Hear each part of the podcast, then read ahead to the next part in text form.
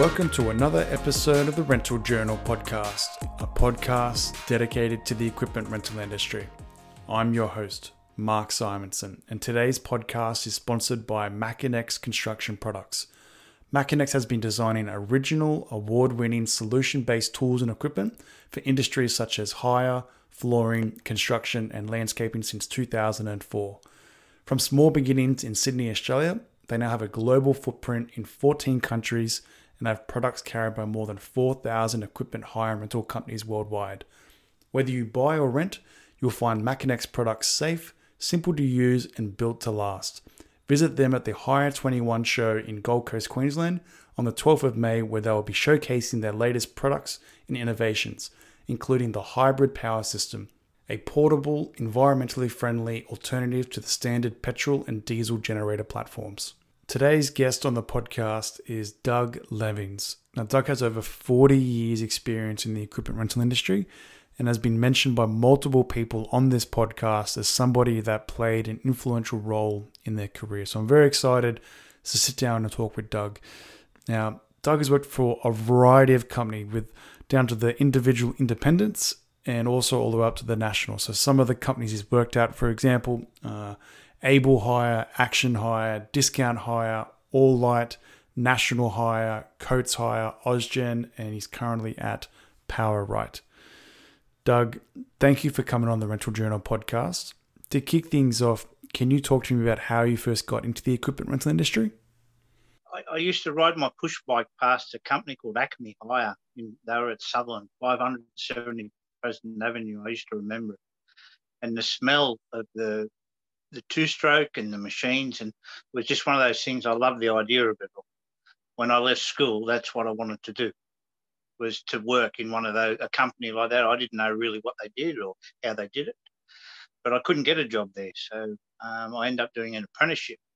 So as I had some skill sets to get a job in there, so eventually I, I did that. I became a fitter machinist, and then I started working for a company called Newton uh, Brick Elevators. They're in Preddy's Road at Bexley. There was a, a, lady there by the name of Joan. She was the hire controller, come operations manager, come everything. And she taught me a lot about the industry. It was absolutely fantastic. I loved it. That was about 1984. I went from there to Able Hire at Sutherland. We established that from nothing. That's Acme Hire moved out. And Chris Dreyer, he was the old manager of Acme Hire. He put the money up and we opened the doors and away we went. It's now on its third owner, just sold again recently. And then I worked for myself for a long time. So the mechanical side, did you switch over to various different roles? Were you in operations and sales? Like, how did your roles evolve? Because obviously you, you you formed a passion for the mechanical side. Like, how did your roles evolve over time? I've got a, a, an insatiable appetite to learn. If I don't know something, I'll find out the answer. And if I think it's inefficient, then I'll find a way to make it more efficient. And that's just inherent. That, that was something I was taught as an apprentice, actually, by he was my mentor, Kevin McCutcheon. And he taught me to investigate, evaluate, and change. And you can you never stop learning. Doesn't matter how old you are. And um, after I'd finished with Able Hire, and I worked for myself for about 15 years, I built, in, in the early days, I built lasers, laser levels, and I was hiring them out to level machinery.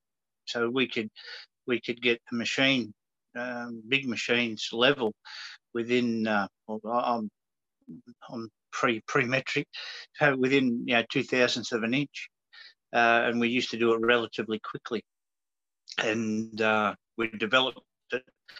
And we used to do wet hire and dry hire with that across New Zealand and Australia.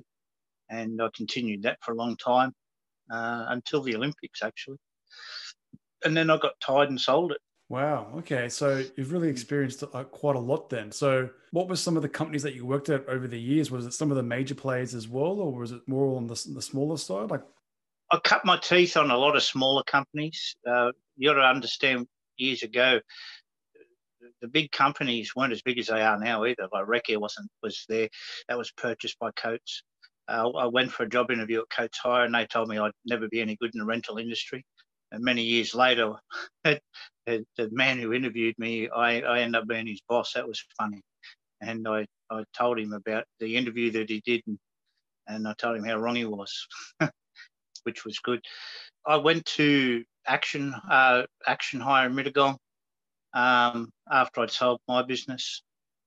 Uh, Jared Newell, the owner there, um, I was tired and I wanted to rest, but I know hire, so I just got the job there. Within three weeks, I'd gone into him. I said to Jared that you really, the people who you've got running the business are doing you injustice. You're only doing thirty or forty thousand a month. You should be doing three or four hundred thousand a month, because uh, and and um, the people were stealing off him because uh, cash in those days people were, th- were thieving it. And um, I put some systems in place, and within two or three years, we were doing three to four hundred thousand dollars every month. I got bored there because uh, private business, they do what they want. And then I went to discount hire. I helped Wayne. Uh, he had a he wanted to restructure. I restructured his business. We split it in two, one for tools and equipment, and the other for fencing hire. And we built uh, build up the production so as we could make our own fencing and our own cement blocks for the feet. Employed the people. We end up with 10 kilometres of fencing. And then um, my job was done there. So then I went to a company called All Light. Uh, they approached me. And that All Light became National Hire, which became Coates. And then I left there and started my own business, Ozgen, doing generators and I sold that two years ago to a company in Queensland, local hire. And then I went to Powerlight. That's where I right now. Wow. So I want to touch on a few things here. So the guy at Coates that told you that you would never make it in rental, like, yeah. did that did that set a fire under you? Like, how did that make you feel? Uh, the, the you know, I asked him why, and he told me why and um, so that can't be right. So I made it my passion. I had to learn and uh, overcome any weaknesses that you have. You have to be able to identify your weaknesses and find out what they are uh, and accept them. And if you can do that, then you can make them a strength or find a way of, uh, of making a shield against it. And so it becomes a strength. And, and that, that's what I did. And, uh, yeah, it was some 15, 20 years later, but nevertheless, I I enjoyed the conversation. That's amazing. And so you seem to have made it an art form in sort of helping restructure these businesses and build these businesses up and create these teams. Like, what do you think that the key is there? Like, what's the sort of magic source that you're sort of putting in there to to build these rental businesses up? Trust and communication. Your employees are probably more important to you than the machinery what most people don't understand, they've got a hire a company and they say, oh, I've got a Dynapac roller. It's the best roller in the world. Well, really, the customer doesn't care. All he cares is he's got a roller that makes things go flat or go hard or compressed. Uh, same if he wants a plate compact, he doesn't care what brand it is as long as it does its job. So a lot of the hire companies got hung up on brandage and not what the customer required. The customer requires something very easy. They want to make a phone call and make it happen quick. They want the gear to turn up with a minimum of fuss. They want it to work. They want it to be reasonably priced. They want it picked up when they're told it's going to be picked up. They want it serviced when they're told it's going to be serviced. And they just want it invoiced the way they want it invoiced. And then the world goes round. If you start doing that for the people and you listen to your clients, it doesn't take much. And they just keep coming back and back and back because you, people don't shop at Aldi because of the conveyor belt. They go to Woolworths where it's easier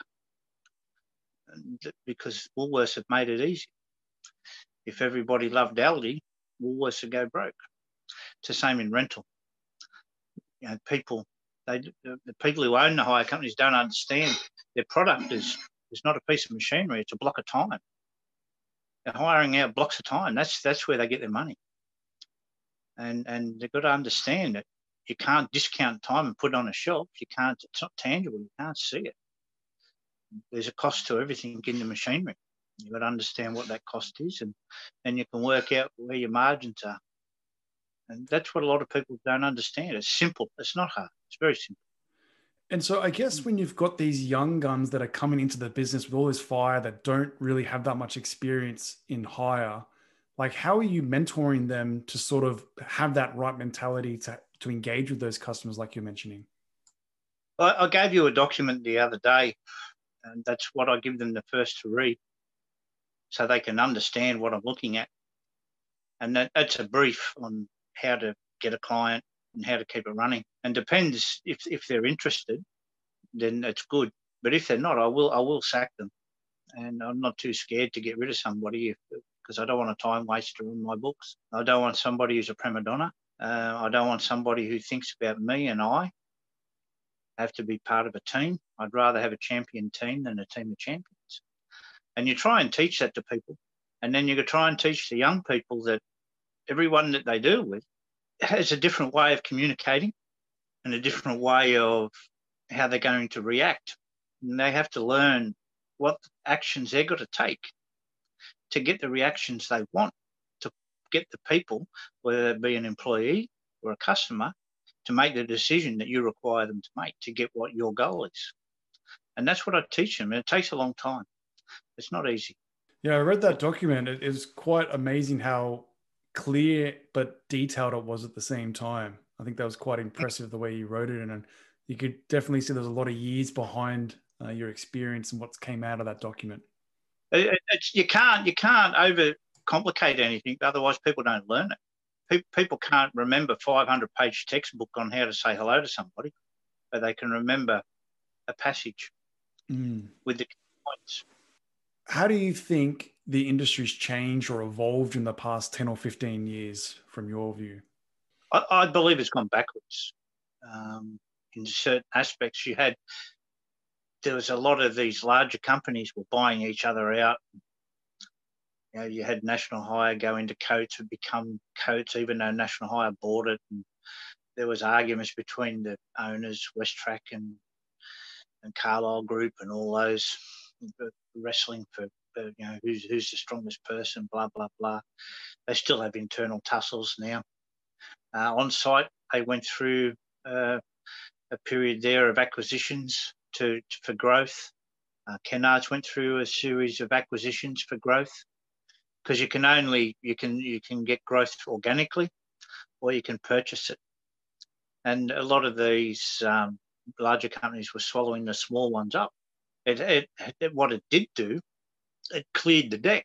And now that you find that there's a, another company called Easy Hire, the Matarellis, uh, Thomas, who's there. He was one of my mentors. Um, they're going really well. They're doing road plates and and and some general equipment. I still speak to them uh, now. Uh, they're doing really well um, with the same philosophies that I've taught them.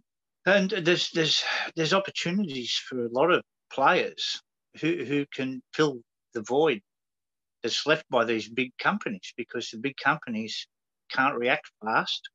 They're, they're held down by uh, corporate governance, so to speak, that they concentrate on having a look at EBIT or EBITDA rather than profit or people.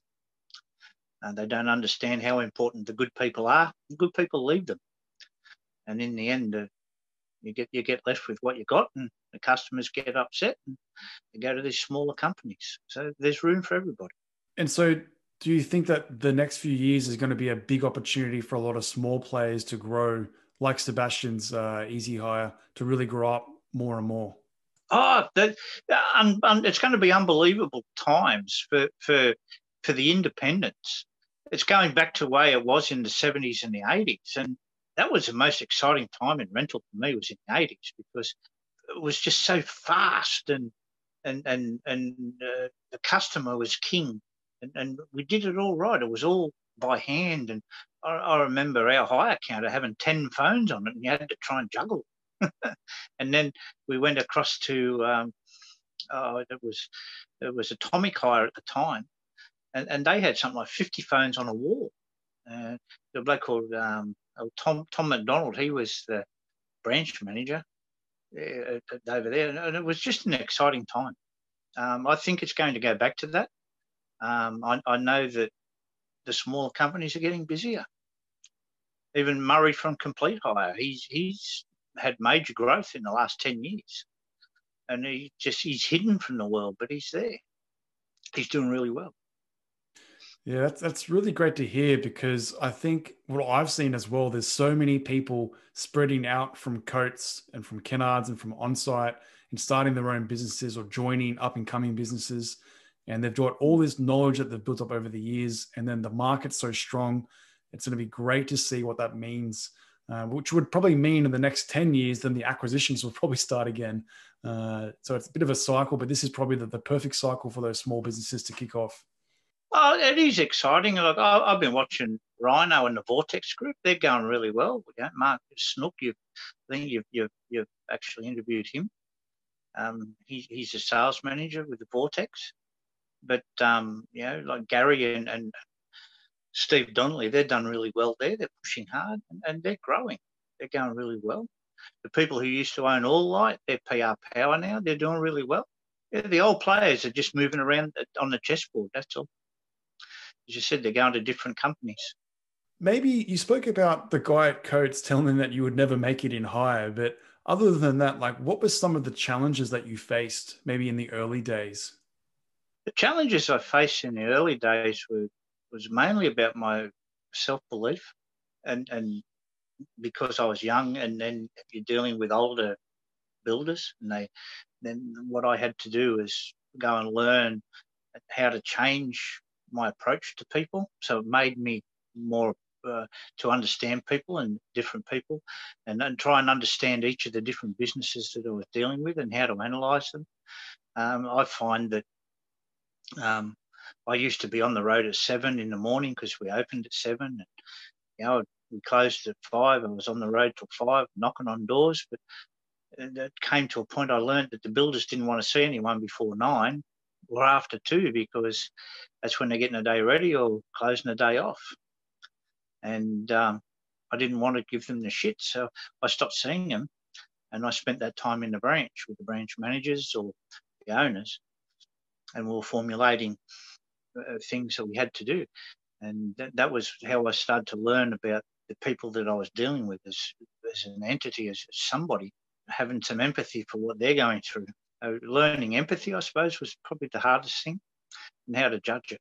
And I guess when you talk about taking a step back and not just knocking on doors constantly and spending time at the branch and actually sort of spending more time figuring out a plan, I think that's an art in itself. I think so many people get stuck in the moment, almost like the rat race, and don't take a step back and actually plan properly and figure out how they're going to really do their job better and become better both for themselves professionally and personally. Well, it's true that there are that many books written on sales.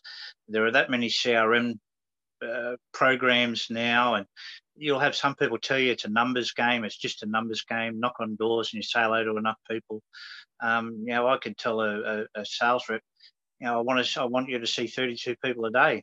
If he goes to Westfields, Liverpool, he can knock on 32 shops, and there you go. I'm not going to get any higher, but he's spent the day and he done what I asked him to do. So uh, was it? It's it's it's a stupid KPI. Um, my, mine are uh, my KPIs. My salespeople are. I want three cold calls a day. I want three follow ups, and I want three good visits. That's it. If you can do that continually, then your business grows, and you end up doing more than that anyway. But they're the KPIs that I look for. But I don't want rubbish calls. I don't want somebody going in to see somebody and say, "Oh, I could sell, uh, hire you a fold-up table once a year." Pre-qualify. Spend your time pre-qualifying people, and and think outside the square. Even mm. uh, it, it, it's interesting. Some of the big companies have passed over some, and then the companies, and then you find a niche.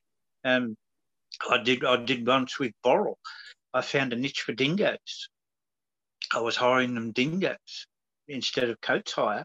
I was getting $240 a, a day for them and I had them for years, um, all because I listened to what they wanted. And then I end up getting gas monitors in there um, and so much more. So they became $150,000 a month customer without me even trying. just by listening and doing the, the pre-qualifying. I, I see what they actually want and find out what their pain is, and, and then how can I help them with their pain?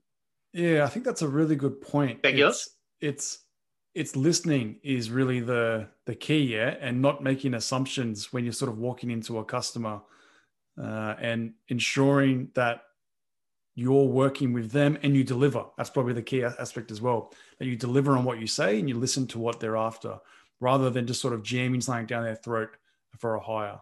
God gave us two ears and one mouth for a reason. Listen twice as much as we speak. And everybody wants to tell their story.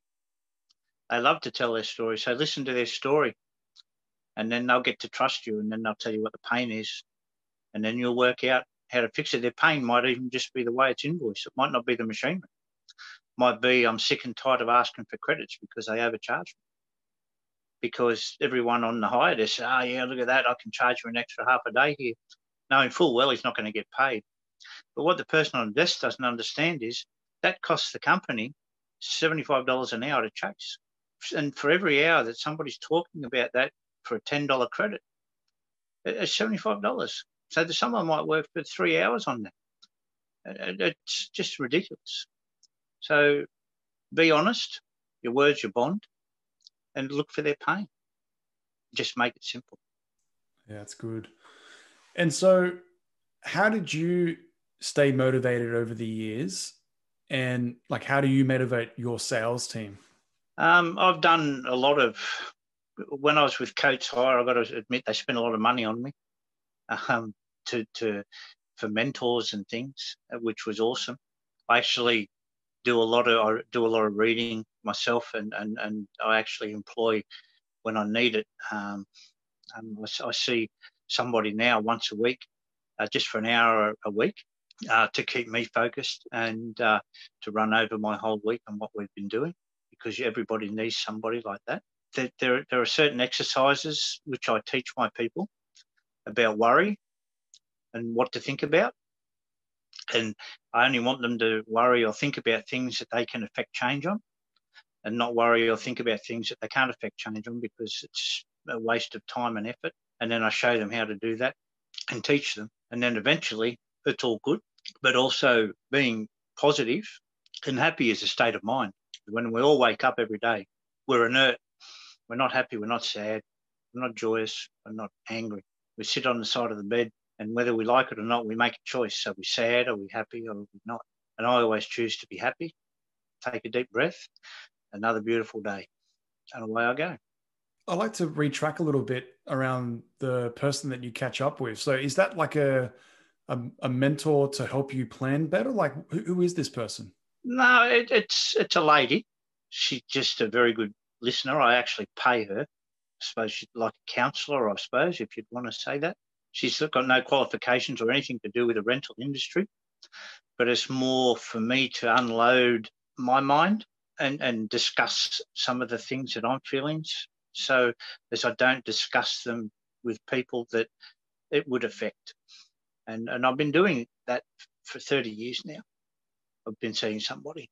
Wow. So I think this is a really good topic because I don't think enough people take like talking to somebody like that seriously enough. And they they almost like bottle things up or build the stress up on themselves and they worry about things that aren't in their control, like you mentioned. So like is this something that like you think isn't spoken about enough? It started for me 1998 my marriage dissolved and I ended up being divorced. And that's why I sold the business. Actually, I had to. Um, and I went through a very hard time. And I started to drink and do what people do. And then I had an epiphany and um, I, I, went to a counsellor because I, I, said, if I don't, I, have got to be right for my children. So I went to this counsellor and um, I found that it helped. And then I did a 12 months course on meditation on how to meditate and, and I did that. And then I kept doing self-help courses on uh, lots of different subjects because you write down what pains you and what your weaknesses are and then the only way to get rid of a weakness or a pain is to is to is, is to look at it through open eyes, and and that that that's basically what I've done, without lying to myself. Um, I, I, I was in a mess, and I became good. Do you think that if you didn't go down that path of uh, seeing somebody, the meditation, really being more honest with yourself, you wouldn't have become the person you are today? A hundred percent. I would not have. No, my career would have been totally different. I wouldn't have had a career. I would have just floated around like seventy-five percent of the population, an aimless, meaningless life. That's not. That's why people get depressed. That's a. I'm so glad you you brought that up. That's such a strong thing. And and your stepson is also in the higher industry, so I think him watching that journey would have been something to look up to as well. Yeah. Yeah. Well, he, all the lessons that he's had, he's probably had more lessons than anyone who, because he's had them since he was young, and um, he he he's he's a wonderful man. He's um, married, and, and I'm so proud of him and what he's achieved, and as a person, what he is and, and he really has taken to note. And as I've told him that you can learn something from everybody, but eventually you're going to find that you, you start calling that person dumb or stupid. It's not that they're dumb or stupid. It's just that you've learned as much as them, if not more. So don't ridicule them because once you looked up to them. And he understands that now. He understands everybody's got a story. I uh, I heard he's going to be shaving off his beard. yeah, once he's got enough money, he's, uh, he's shaving it off for charity.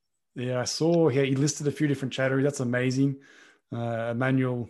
If you're listening, well done. Hopefully, you get enough money. We can get the beard off and change your look. Yeah, well, I'm putting some money up for him. It's going to be funny looking at him with no beard. That's funny. He said he's going to have the dog. He's going to he's going to put the he's still still keep the dog. He's going to have a, a goatee. Oh, very nice.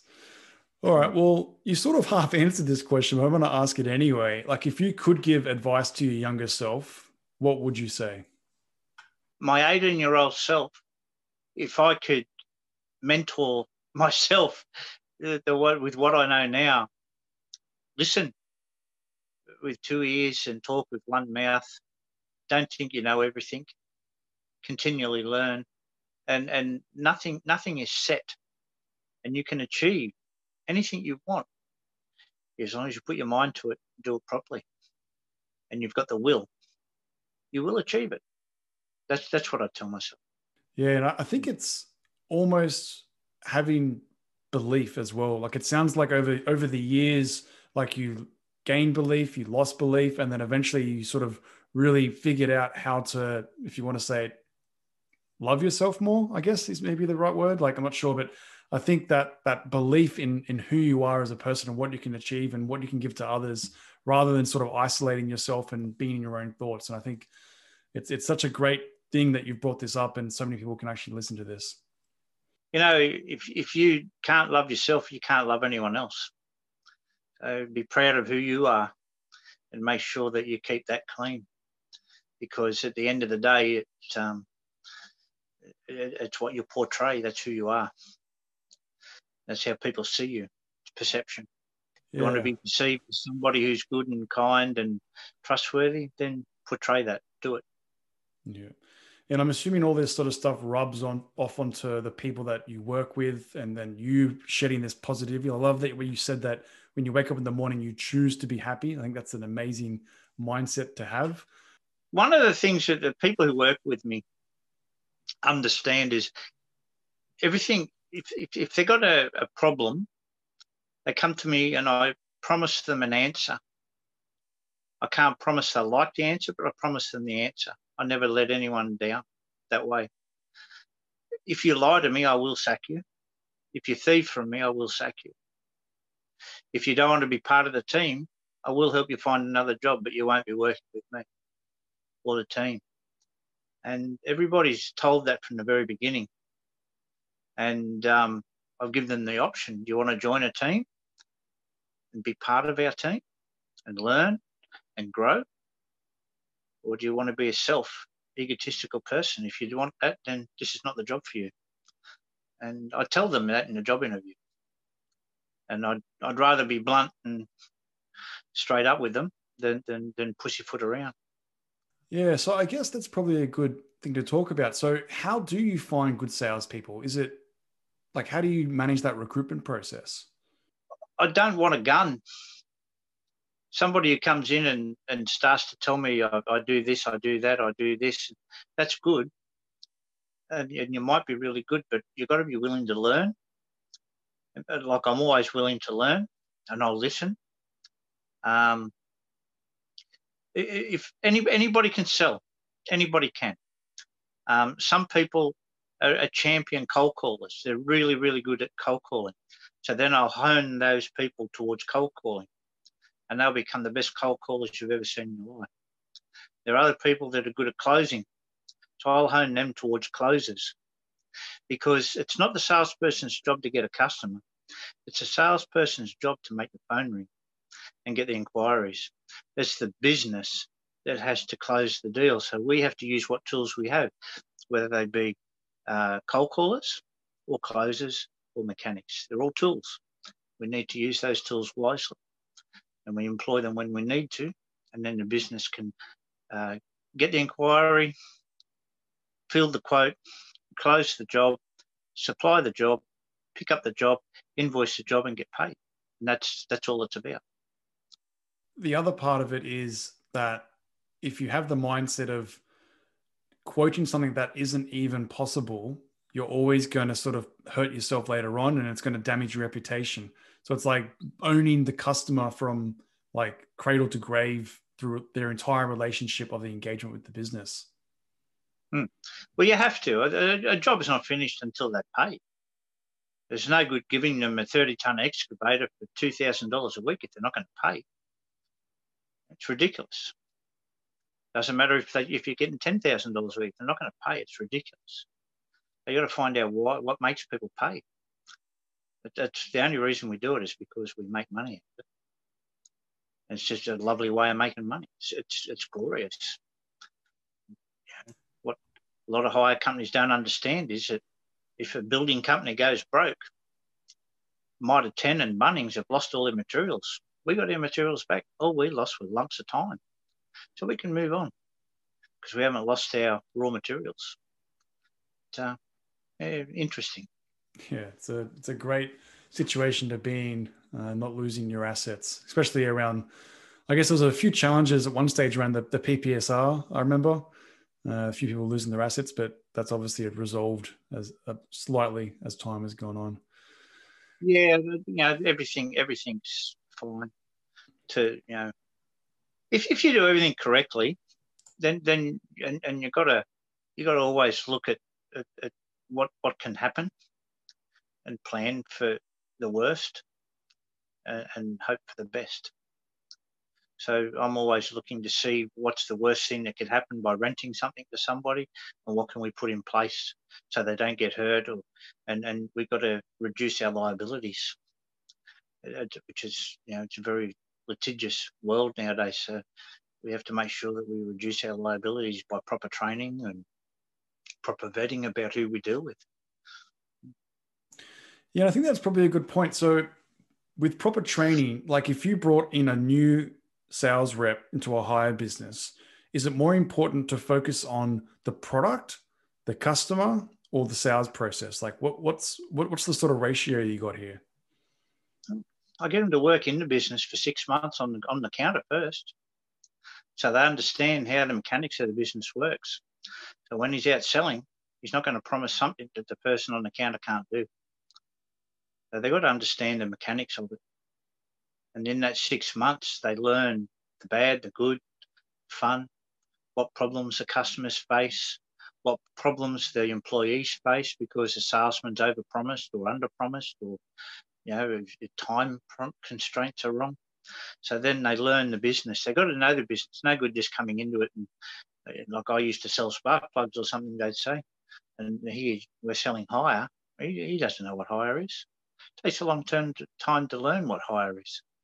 You've got to know how all the machinery works, how to set it up, and what pieces of machinery can solve the problem. It's just because you know you use a plate compactor for doing pavers doesn't mean that you can't use it on asphalt. And this bloke might not know that. So there are lots of different things you can do to um, to help the customers. And, and, if your people who work for you understand that, then uh, uh, uh, they'll sell more. And so I guess you've got to probably have the right mindset as an owner of a company as well to be willing to invest in these people to work on the counter for six months. Because I guess some people would just be like, nah, we need to get salespeople in the business and selling, selling, selling. It's a different mindset to invest in that person before they start selling. Well, it, is. The way I see it is um, you got the branch manager. We'll just talk, he's not an owner, we'll call him a branch manager. And then you've got the assistant manager because you always got to have someone to back you up. The assistant manager is actually the salesperson or should be the salesperson and he's got some buy-in. He's learning how to do budgets and all that kind of stuff off the manager. And the the manager, he was the assistant manager once, so he's learned how to sell, and they know what they're. And that's the progression through the business. That's how I like it to happen. Um, and then everybody's got some buy-in. They got to know. They don't need to have the answer to everything, but they have to need to know where they can get the answer. And uh, when Martin come to work for me, we were doing generators and um, he said, What do I need to know? I said, They're a box that makes electricity. I said, You go out there and they're going to start asking you questions. And I said, I'm the person that can answer them for you. And over time, we'll hone your, your craft. And uh, it didn't take him long because he, he knew what to do. And um, I've done that with quite a few people, and they become experts in the power generation world. And they're, they're still today renting generators. I think Martin on the podcast, he said something about you, which was interesting. So he said that when he was working with you and selling generators, it was the first time in his career where he's felt comfortable that he could deliver on what they were promising as a sales rep in, in, up to that point. Uh, yeah. Like that, that, that's an amazing like mind shift for somebody. And like, do you want to talk about maybe how that sort of worked? you're, you're working with a team. It's a, we're a team, and if one of the team fails, then the whole team fails. So if the team promises to do something, or someone in the team, like the salesperson, then I'll back that salesperson up, and the team will make sure they get that. But we've already educated the salesperson because he's worked in the business and he knows the shortcomings that we have. So he hasn't generally overpromised us. Although he's stretched us, he hasn't overpromised. And then the team that I have working for me understand that there's no such word as there's no such word as can't in my dictionary. Everything can be done. You just got to put your mind to it. And uh, we, we we achieved miracles. So when when the Pope came, we did the Pope. yeah, for World Youth Day and people said we couldn't do it, but we did it. Team of 15 people, and we looked after the whole thing. It was incredible. Yeah, all this insight. And so I guess if somebody was one of those people that was going to start a new business in this the next year or so, like what advice would you give to those owners uh, that maybe they're an experienced person in rental, maybe they're not experienced? Like what would what advice would you give to someone that is starting their own hire business? Um, it doesn't happen overnight and it doesn't happen straight away. It takes a long time. If, if you don't understand the process, good mentors. Um, they're out there. They'll teach you and they'll, they'll help you. A lot of a lot of uh, people will help you in their business, help you to succeed. But just listen uh, and don't and don't don't make decisions based on feelings. Make them all based on some data. Make sure you're good at getting the data that you need. And I think that sort of leads into my next question. You said employ good mentors. Like, so you've obviously had a lot of mentors over the years that, or maybe that have been an influence on you. Like, who do you think were key mentors in your career so far? Uh, a, a, man called Kevin McCutcheon was my first mentor. Um, he was absolutely brilliant. Um, he was a mentor for about 10 years. Jared Newell from Action Hire. Um, he, he was key and instrumental in teaching me a lot of things about the rental industry as well. Uh, Joan from uh, she was she was good from Newton Brick Elevators. Uh, then in, in in National Hire was Big Coates. There, there was some brilliant people. Sid Magner, um, he, he was brilliant. Um, he used to be the sales manager for Coates, and we became very good friends. Um, we still speak today. Um, Wayne Pierce, um, they, they, he was a bit of a mentor for a while. Um, then, then, but you got. I don't really have any mentors anymore. Um, I, I, I, virtually, I speak to the people that I do weekly, um, but I still don't stop learning because everybody can teach me something. And I think if you are a mentor, which it sounds like you are to a number of people, like you're learning along the way while you're mentoring them as well. So I think it's like a two way thing as uh, as part of that relationship. It is a two way thing, and and I'm not scared of telling them when I made a mistake either. It's all part of growing and learning. So don't be don't be scared to put your hand up and say I'm an idiot. I made a mistake because no one's perfect. No one's infallible. Yeah, it's a good mindset to have. So then, how do you define success, and maybe what was a defining moment in your career? Do you think? If I was to retire now, I'd retire a very happy person. I designed mobile power stations, and I and I had a company have belief in me, and they bought them. And we were doing the Chinchilla gas line, and I built them so they could move these 1.5 megawatt power stations with the base camps. As they moved, they could move the power station. I showed them how they could rent it to somebody and how they could make money, and uh, that, that that was awesome. That they had the belief and, and didn't question it, and he did it. And now that that was uh, Danny Shaw. He's got his own rental company now. That he does up and down things. He does scissor lifts and that. He's, he's since sold that company. That that was that, and and and I made connections all over. I've, I've been to New Guinea and the islands, uh, China, and everywhere um, to to help events. I've done a lot of events, uh, designed their electrical layouts and and how we could uh, make money and rent the, the, the, people and the equipment to them. The, some of the V8 supercar events uh, I've done, I sponsored them for a while. You see Osgen and some of the stuff. Uh, New Year's Eve, we've done that for a long time, just by finding niche markets and different pieces of equipment and just thinking outside the square. So you're always one step ahead of everybody. That was, I suppose, I was successful there, and I can sit back and say I've done that, and I'm happy. Well, it's definitely a, a, a great achievement of what you've done so far, and the fact that you're willing to give your expertise to an up and coming business owner to sort of help that business become successful, I think is a form of success in itself in seeing others succeed, which I think is a really great thing that you're doing for the industry. No, the, the industry, I love the industry. I don't think I'll ever really retire. Um, retirement for me is three days a week and non consulting. that, would be that'd be awesome. But uh, we'll get to that. All right. Well, Doug, well, I really want to thank you for coming on the Rental Journal podcast. Uh, thank you so much for having me. It, has been a pleasure. And um, I wish you well. Thank you. Please share, follow, like the Rental Journal podcast, and I'll see everyone in next week's episode.